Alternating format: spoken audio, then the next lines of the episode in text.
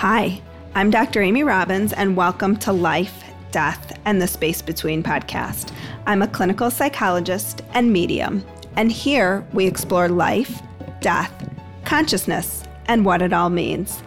If you haven't had the opportunity yet to sign up for my newsletter, head on over to my website, dramyrobbins.com.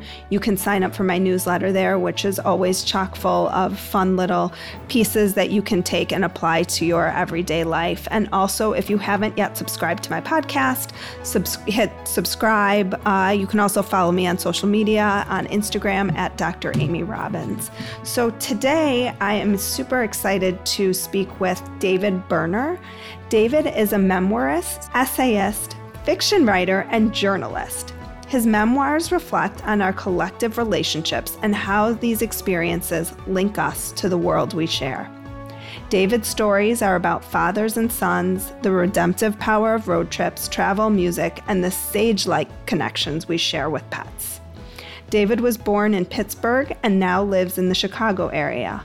Along with his writing credentials, David has a distinguished career as a broadcast journalist reporting for the CBS radio network, WBBM Radio Chicago, and public radio outlets across America. Welcome, David.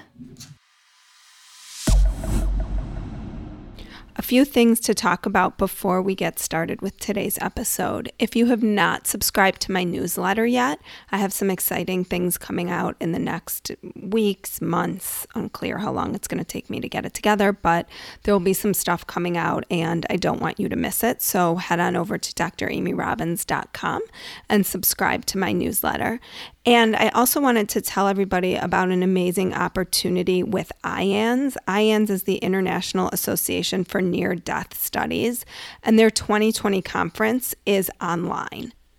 This year's theme is Unlocking the Healing Wisdom of NDEs, and the program is packed to the brim with fantastic speakers and experts to guide newcomers and seasoned experiencers alike through the mysterious worlds of near death experiences, spirits, and the afterlife. This conference, again, is online via Zoom August 14th to 16th, and you can visit iands.org for more info. That is I A N D S.org. And many of the speakers who have been on this show in the past are also members of IANDS. It's an amazing organization that really promotes the work, so much of the work that I'm doing on this show in terms of bringing to light many people's spiritual experiences and spiritually transformative experiences. So head on over and check that out. And now to today's show. Thank you, Amy. It's a pleasure to be here. And what a great voice. Well, I well, I, I, have to thank my father for that. My sound just like he did. So, so, so let's start with your this sweet story uh, with about you and your dog called Walks with Sam. Yes. How did this story come to be? Well, uh, that's the newest book of mine. It just came out a few days ago, and uh, it, it was not expected to be a book. I had uh, we had received Sam as a sort of gift in a way, and we uh, decided uh, I had planned a sabbatical from my teaching job for a while. And um, I was going to work on a book at the time and do some other things and work on an audio project. And so I had plenty to do, but I also wanted to get into a groove of, of walking a little bit more. And the dog was a perfect companion for that. And it also came at a time that um, you know, I was turning a, a milestone age. I had lost my sister to a tragedy. I had sort of begun a, uh, the thinking process of what I was going to do next in the world. And uh, it was a good time to be contemplative, if you will. So um, I just set out to try to do that and to give the dog some exercise. But what it became was uh, I started keeping notes, and then I became a blog because I wanted to keep myself honest to the notes some people started to read the blog, and I had someone mention to me down the line somewhere that this sounded like a, it could be a book, and I had never expected that. Um, so I started to shape it, and uh, thought maybe maybe they were right. And here we are now. We've got Walks with Sam.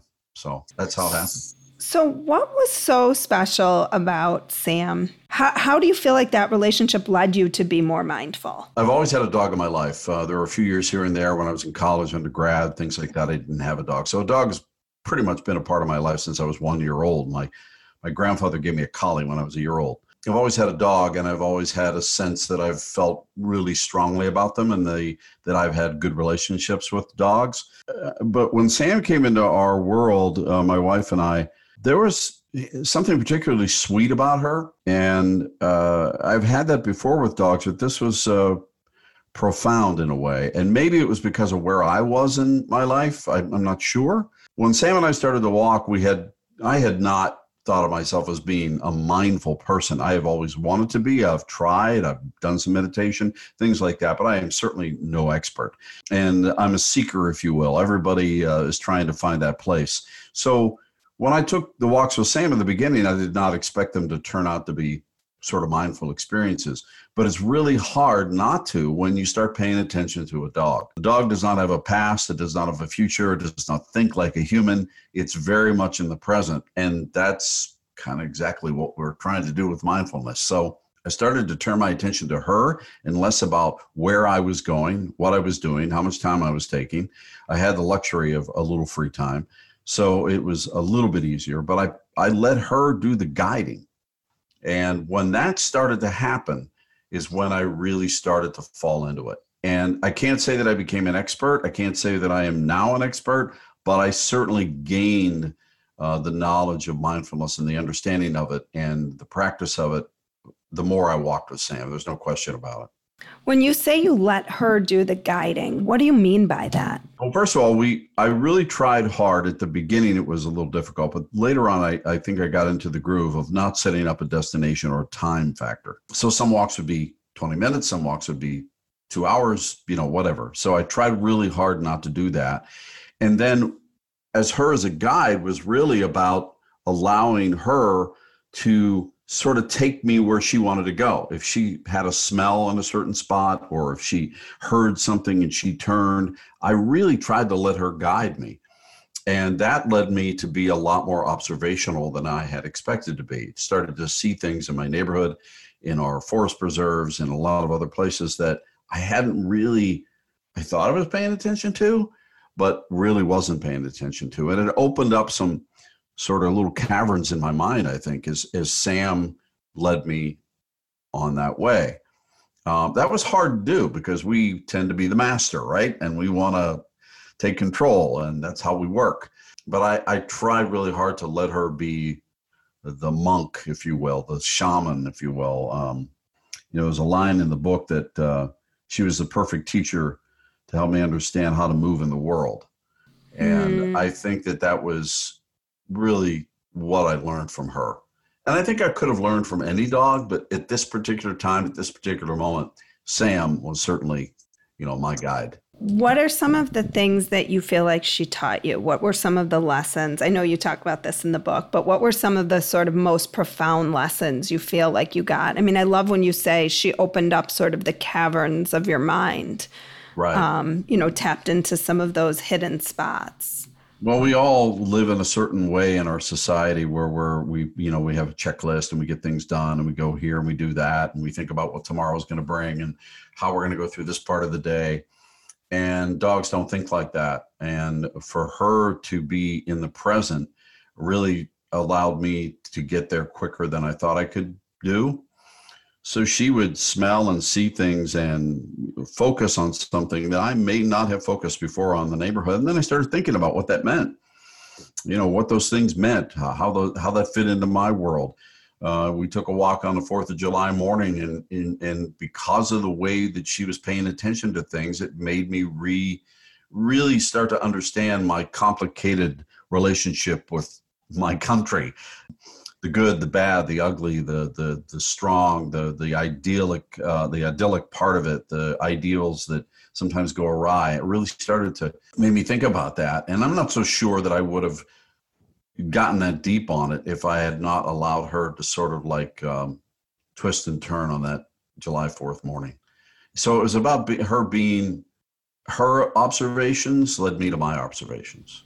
Mm-hmm. And you just sort of allowing her to right, go where she easy. needed to go. Yeah, which was not easy to do because we're not wired that way, humans. You know, we want to we want to take control and get our stuff done, right? Um, so it was, you know, that was that didn't come easily, but it came in time. Well, and, and it's. Uh, oh, I'm sorry. Go ahead. Yeah, it came in time, and I think in you know over a period, you know, I became better at it. I'm certainly not an expert, but I became better at it certainly. Well, and it's such a metaphor I think for our minds, right? That as as you sort of let her meander and wander, it allowed your mind to meander and wander. And when we right. do that, I mean, we can really get in touch with the deeper parts of ourselves. And I yeah. think that that's the purpose of a meditation, but mm. sometimes I think we work to try to control the meditation and it sounds like this was just a beautiful collaboration. Yeah, I mean, you know, I'm sure you know because of your practice that, you know, you hear about walking meditation all the time. That's something that's been around a long time. And there's a lot of really great literary walkers out there, you know. Um, you know, uh, Thoreau and uh, Dickens was a was a great walker and uh, they would allow really try at least in the writings that I've read about these uh, they would really try to let their minds sort of wander uh, in those moments and figure things out that maybe they wouldn't have figured out if they hadn't taken that that walk. And it was always it always seemed to be a walk that did not have a particular destination. And that i thought was that was hard to do but i think that was really a key for me that i didn't have i wasn't I didn't say i'm going to walk to the train station or i'm going to walk to the bank or i'm going to walk to the grocery store. I didn't i didn't really think of it that way. I tried not to. Well and as you're talking i'm just thinking in my life, when was the last time I just wandered? Yeah, it's wandering. Yeah, it's sauntering. Mm-hmm. yeah, uh, and that that's really not easy for us to do in our crazy hectic worlds. That's just not. And, and many of us don't have the time. I had the luxury uh, of being on sabbatical and having a little more flexibility in my life at that time. So it was it was it uh, it was helpful. Um, I don't know if I would have been able to do that as mm-hmm. readily or as quickly. Mm-hmm. I had not had that time. Well, and I wonder too, you know, if we need as much time as we think. Like if we go out for a walk and just walk without purpose, without mm-hmm. it needing to be like I have to get, you know, 10,000 steps in, right? We've yeah, we've taken yeah. away so much of the joy of just being outside and wandering and finding ourselves in that. So, yeah, I, I, think sometimes, and there's nothing wrong with this, but people equate a walk with an exercise, you know, like the 10,000 steps you just talked about. And these walks are not meant to be athletic. Um, these walks were meant to be sauntering, wandering, uh, taking your time, talking to people, observing. Some of them were long walks, some of them were not. But you you mentioned you don't have to pick a long time. I, mean, I would suggest to anybody just you know in the middle of your day take a walk around your block for 15 minutes. It's amazing what that can do for you. Mm-hmm. Yeah. Mm-hmm. And just pay attention. Pay attention. Yeah. Are there any other lessons that you felt like were really kind of profound in all of this? Wow, profound. Well, I think I confirmed, at least for myself, and many people can believe what they want, but that there is this um, unspoken language between humans and dogs, especially. I've had cats before, but I don't know if that's necessarily the truth with cats. Maybe it's a different kind of language. um, but but with dogs, clearly to me, there's some sort of language. I truly believe they can sense your emotion. Now, do they understand all the complicated emotions of a human? You know, those varying levels. I mean, I don't think a dog understands envy. You know, that's a much complicated right uh, uh, particular emotion right but i think they understand happy sad um, joyful uh, you know anxious mm-hmm. I, think mm-hmm. they, I, think they, can pick up those uh, very very clearly and i don't know if that's necessarily untrue for a lot of animals you know they say horses can do that too. yeah horses are so intuitive yeah. so I, I i think that those things were really confirmed for me and how maybe that language that we have between us can be helpful to us you know you know i've seen her get anxious when i'm anxious but i've also seen her get sort of uh, loving or caring when i'm anxious too like mm. she'll lean into me or she'll rub up against me or or you know she'll she has a habit of sort of placing her paws on your shoulder and sort of almost like humanly hugging you mm-hmm. so um, i've seen her do that you know, just out of nowhere, not provoked in any way. You know, I wonder where, you know, where that comes from. Well, and when we talk about energetic exchanges, right, with our with our animals, so much of it is just the energy. Like they're just sensing yeah the energy we're giving off and right. you know i think i my husband is a huge we have a dog but my husband is a huge dog person mm-hmm. and it's not just our dogs like other dogs must it, it's like they must sense that he loves animals because yeah. they'll come up to him and lean into him and it's just it's just so interesting to see how it's you and and I've said to him it's like they know that you know you're going to be the one that's going to scratch their belly or yeah, you know yeah. rub their ears and they're just they're so intuitive and I I've wonder too, yeah. how it can help reflect or mirror for us maybe what we also need to be paying attention to in the way that Sam did for you. Yeah, that's a really good point. Yeah, I've had that happen to me too. Dogs tend to know that I'm going to be okay uh, that's probably because I've had dogs all my life. But yeah, there's no question about that, that they sort of sense. It's funny, the dogs can sense other dogs too. You know, why do they bark at one dog and not the other? Uh, why do they growl at one dog and not the other? I mean, I there's got to be something going on there mm-hmm. um, that we probably will never truly understand. So, when you, in the book, you narrate your relationship with Sam as if you're talking to each other. Yeah, sometimes I did that. Yeah. what do you what do you feel like is your connection and how do you see these connections as deeper than the connections we allow ourselves to sometimes have with other humans well i don't think a dog uh, judges people like a human judges people. We we have a tendency to make a judgment in our heads. We try maybe try not to very hard but we do. We make judgments. I don't know if dogs do that. I don't know if they do or not. My guess is they don't. They don't make that initial judgment that we do. They may sense something, they may sense, as we talked about before, some sort of emotion, but I don't think that they make a judgment call.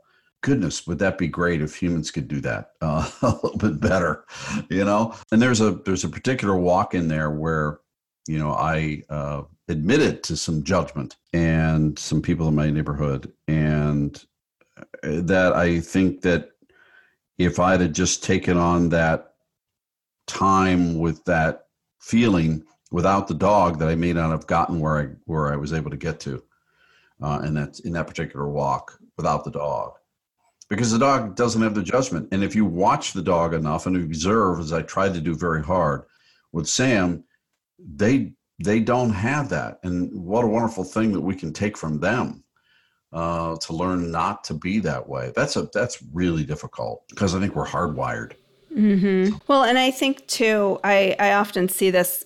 What do they say that dogs are sort of like the level of a two year old in terms of like their understanding of language and things like right. that? Yeah, exactly. Yeah. And I often, when I have watched my kids at that age you know they they're it's a similar experience is that they don't hold that that feeling of like oh that kid took my toy they must not be a nice kid or that kid you know punched me in the face or bit me or whatever it is we make those judgments we may as adults and say oh that's not a nice kid but our kids are will say oh i want to can i play with you know whomever mm-hmm. the next day. They don't they don't hang on to that.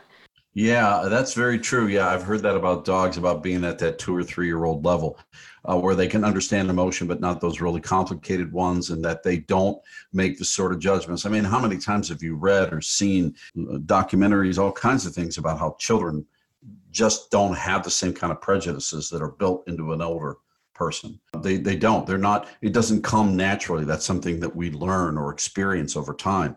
That for for a child, that's not. It's not hardwired in them. Mm-hmm. And I mm-hmm. think a you know a dog is very much like that. Sure, they might learn over time that some particular person, you know, beat them. You know, when you see a rescue dog and they sort of understand. But if that person turned around and became loving, I'm not so sure the dog wouldn't be loving too, right back at them. So um, I may be wrong about that, but that's just my own thought, my own belief. Mm-hmm. Well, and it's such a beautiful thing to think about being able to have a relationship like that, right? Like that's that's the relationship with our pets if if done right. Is that right. they don't judge us, that they do love us unconditionally. Which wouldn't that, be, wouldn't that be nice if we could have that with everybody and everything? yep. And in so many ways, that's all we want, right? Like our pets yeah. and just mirror for us, I think, what we all want, which is to be loved, to be touched, to be petted, to be you know yeah. connected in that way. Right. Yeah, it's absolutely true. Um, and even when you know Sam would, even now when she you know nuzzles up against me or what she does, I mean it's it's a great feeling. I feel like I'm, you know, like I'm getting that unconditional love from her. Mm-hmm. How did your walks with Sam mirror your own spiritual journey? Wow, that's a really good question because my spiritual journey is still pretty complicated. Uh, but I guess in terms of somebody who studies spirituality, I'm probably a lot like a lot of people you know some background. I i grew up in a roman catholic family going to church every sunday holy communion all those kinds of things. There was a break in the relationship with the church with my parents at some point. I won't get into the details but there was a, a moment in time when i was younger that they just decided they were not going to go anymore and that they were disillusioned. And you know i was seven or eight years old at the time. So um, you know that's what i did because they did it right um, and I think over time, I've always struggled with where my head is on that.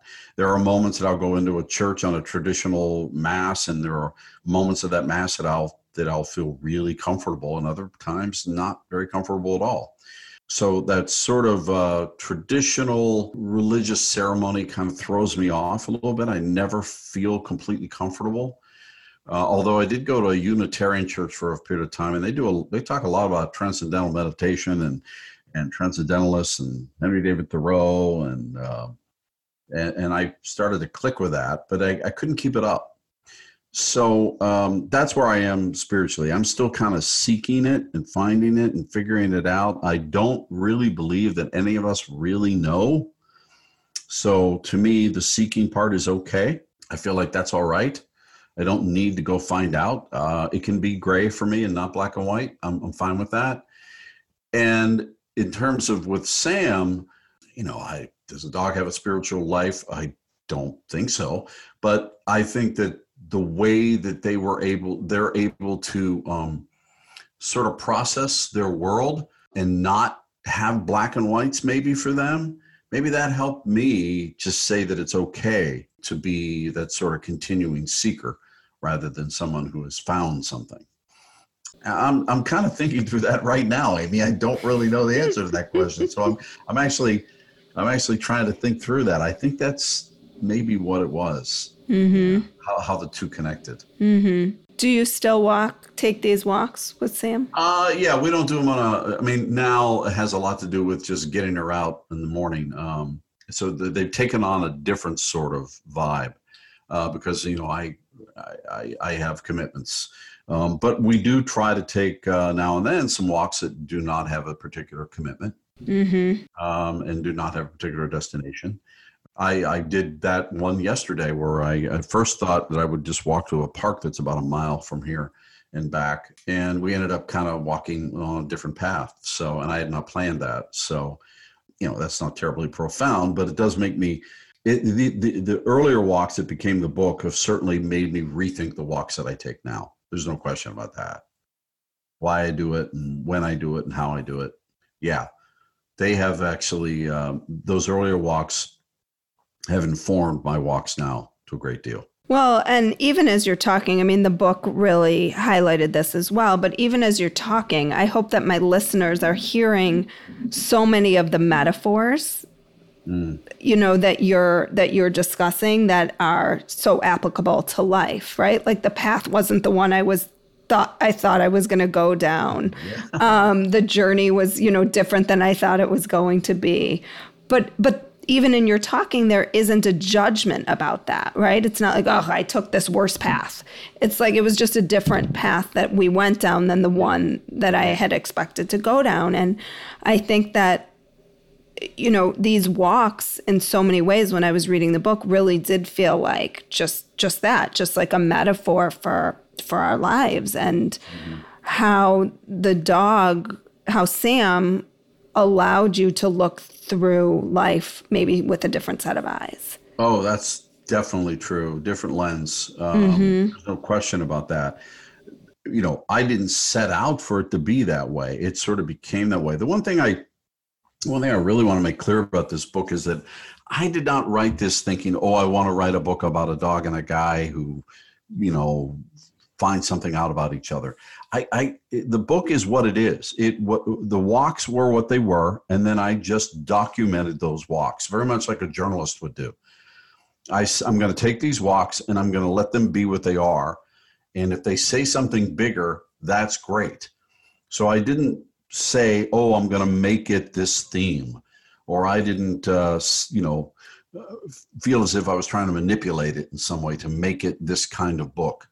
I really tried hard not to do that. I hope I did that because I didn't want it to feel that way. Look, there's a lot of really good books out there, classics and good books written and books that may, maybe people don't even know about about relationships between people and dogs and how dogs have helped people through tragedies and difficult times and how uh, dogs have helped people heal or uh, there's, a, there's there's books out tons of them out there this book is not necessarily about healing me.